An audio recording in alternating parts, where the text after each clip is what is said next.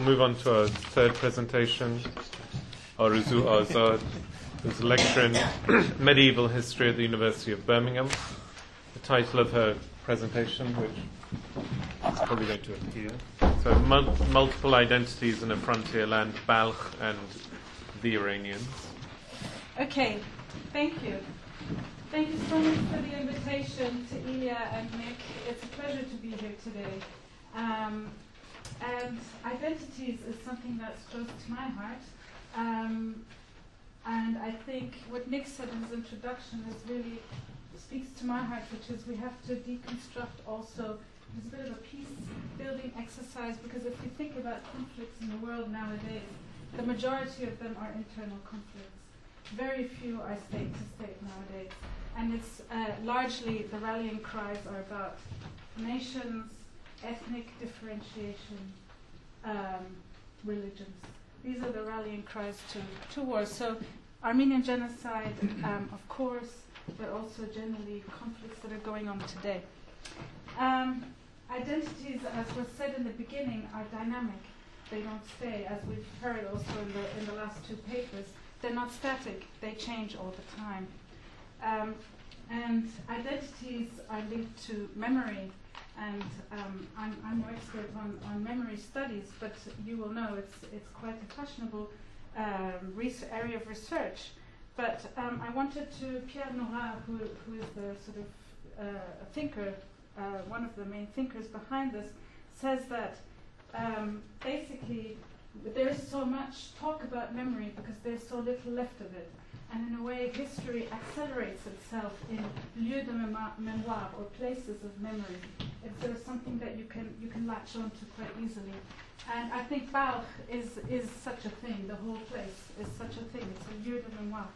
And I think it's it's a nice prism through which we can test a number of sort of hypotheses and issues that have already been raised today. So. Um,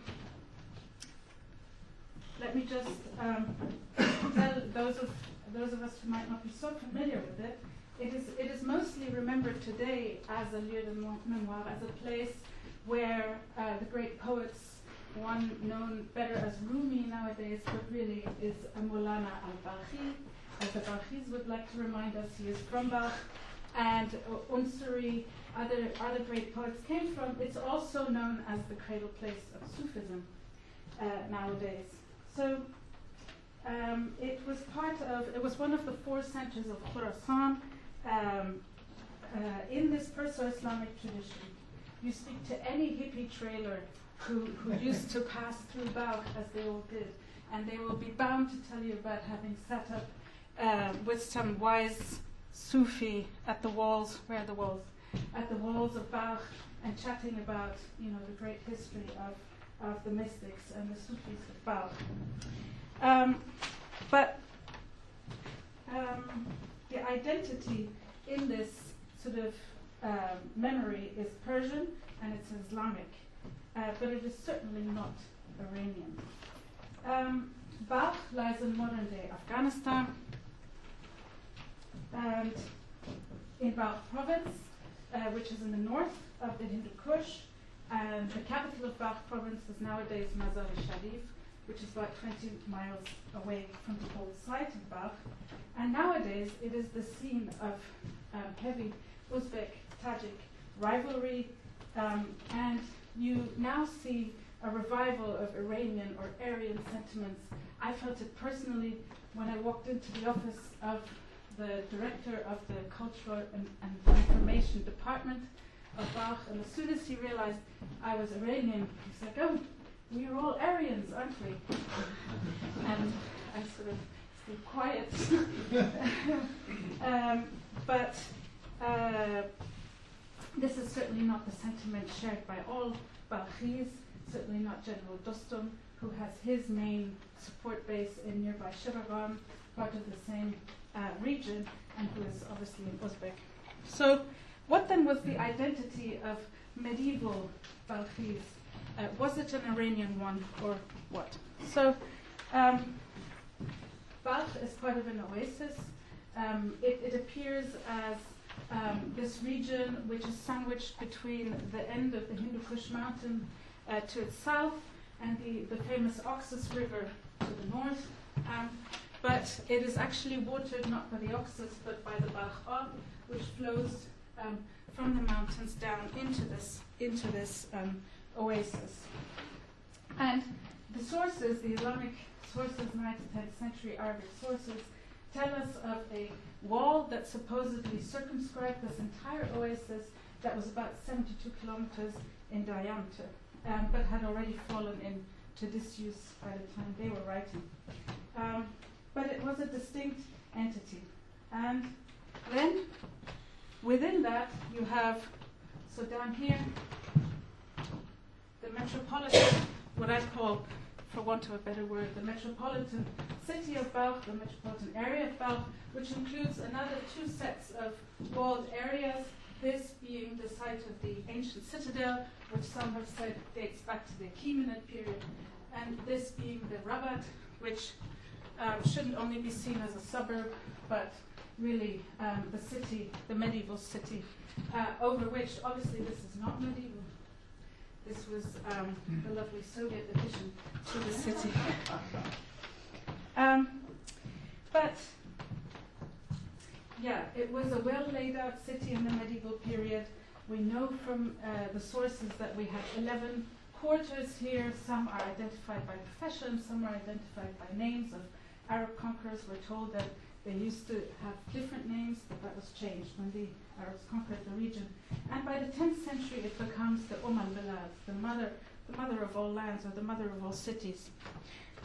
Um, the areas, of course, also at the so-called Silk Roads, and um, it's, a, it's a wealthy area. It's um, a, a, religious and intellectual center in this medieval period, um, and uh, there are all kinds of goods that are sold around here that we, we can read about.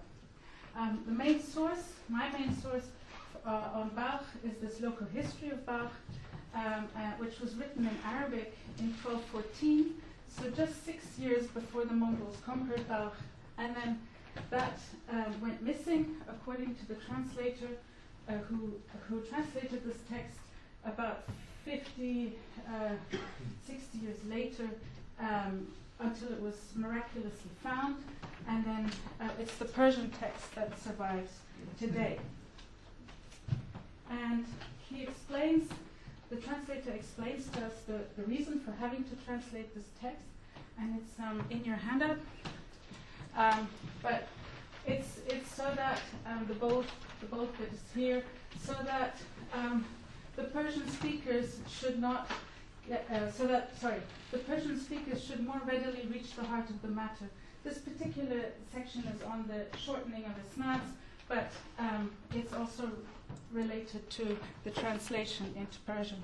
But um, the, what, what we are basically reading from this is that Balkhis were mainly Persian speaking at this time. All memory of a previous language seems to have been lost by them. However, Balkh, which was part of, before Islam, the center, if you want, of Bactria, which extends um, sort of across the Hindu Kush, along the Hindu Kush, to what's today northwest Pakistan, um, uh, and then all the way up towards the, the um, across the Oxus, in fact, um, into um, what's today Uzbekistan, so Samarkand and other places. And they had their own language, and they had their own religion. Um, so religion is the, another excerpt in your handout, number six.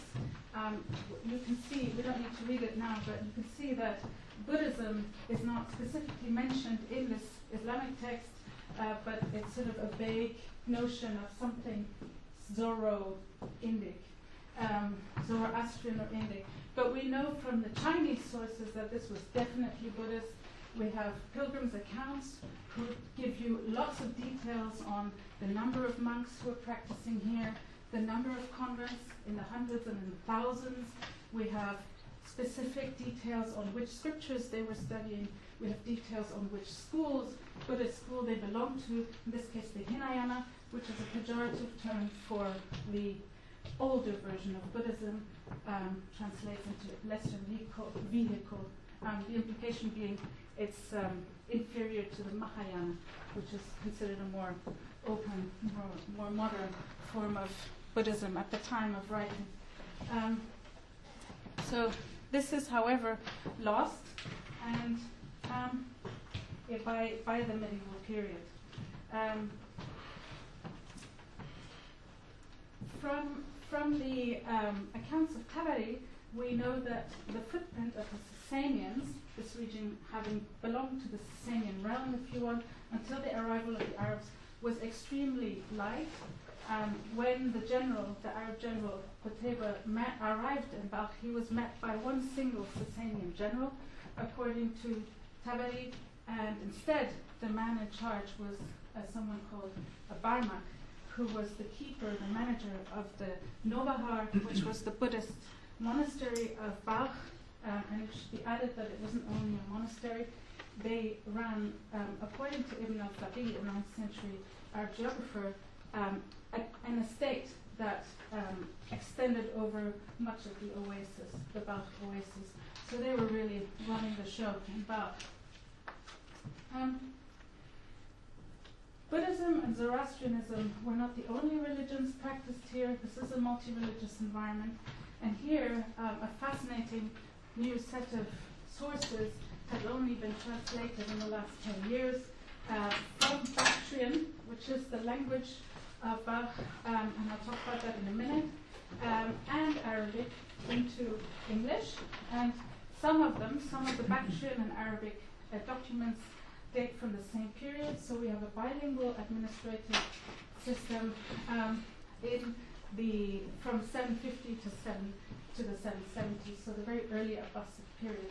And they all seem to pertain to a family archive. But the reason why I mention them here is because um, they don't cite Buddhist gods in the, uh, the documents, which are contracts, for, for example, which is quite common practice for Buddhist contractual documents they cite local pagan, if you want, gods like Vash, uh, gods called Vash, the god of the, the oxus, uh, and such like June being another one.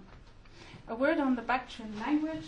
So um, it is here actually from an inscription that was found at Rabatak, which is in the same region where the documents were found, Tukharistan, which is part of the Bactrian region in northern Afghanistan.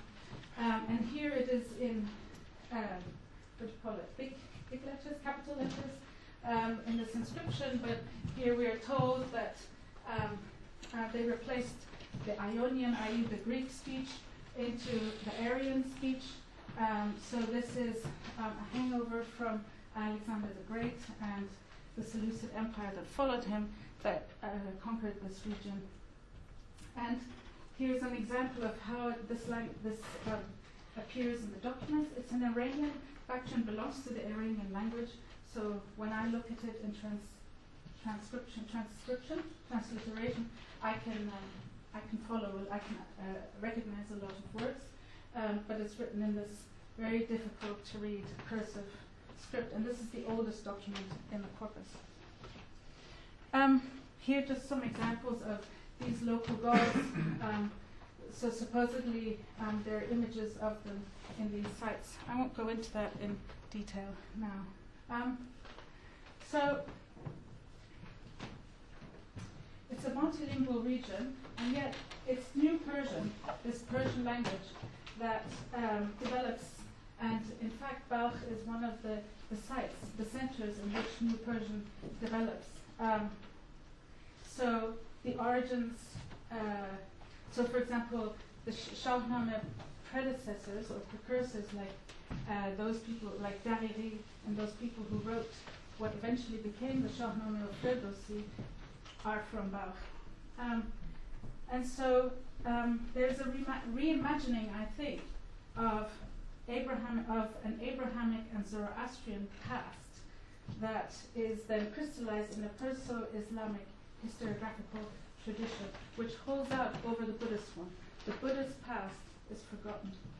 Um, and so you have this translation of local histories from Arabic to Persian, which is a fascinating phenomenon in and of itself. Uh, these local histories are a genre that at this time, I'm talking the 10th, 11th centuries, that at this time are really taking off throughout cities in the, ca- in the Caliphal domains, but especially in the East, then translated into Persian. And it ties, these local histories tie the lives of people with the history of the city. The fewest of these people in the Fazl Balkh were actually born in Balkh, but they all lived there at some point. And their roles are usually described as having um, to protect uh, the city and its inhabitants. So um, even though there, um, yeah, so sorry, so yes, there is a forgetting of the Buddha's past and a de-emphasis of South Asian links. But what's still interesting is that the shrines of these people who are mentioned in the local history um, are located in, on pre-Islamic sites, and the local and the handout points two and three and some others you can look at certainly emphasize that point. Um, but nowhere do we see a continuity of an Iranian or an Aryan identity in, in the local history, rather a place-bound identity that is Islamic and based on a common language that is not Arabic but Persian. So, to come to my last point, um, um, the resurgence of an idea of Iran and an Iran Zamin happens in the Mongol period. Uh, ad-Din's famous Jami Tawarikh, for example, talks about Iran Zamin, uh, Rashid ad-Din being a Jewish convent and medical doctor who becomes the vizier of the Ilkhan Qazan Khan. Um, but only two generations earlier, in the Fazl Balkh, that is not present. He's living, the author of the Fazl Balkh is living in turbulent times, and he's clearly lamenting a huge loss, um, which you can look at in the handout. There's an example of that. But it is from here on that pre Mongol Islamic Balkh becomes a site of memory. We know that from looking at later local histories of Balkh up until today that talk about this pre Mongol period in exactly in verbatim the same way as the Fazl Balkh did. Nothing's changed. It's, it's frozen in time. It's a golden era that's been frozen in time. And I put that point in there about Iran and its abuses of the concept of Iranianness, and I take that back to what was said about the dangers of not deconstructing identities such as Iranian, um, Iranian, I mean, the country of Iran and the language that is spoken in Iran and in other countries are two different things, and too often these things are conflated into one. And in a place especially like Balkh in Afghanistan, this is, this is um, very dangerous, as I've mentioned previously. So here are some points just summarizing what I've already said. Um,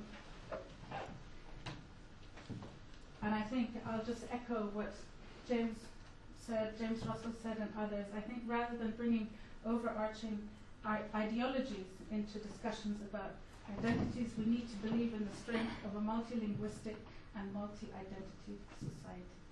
Thank you.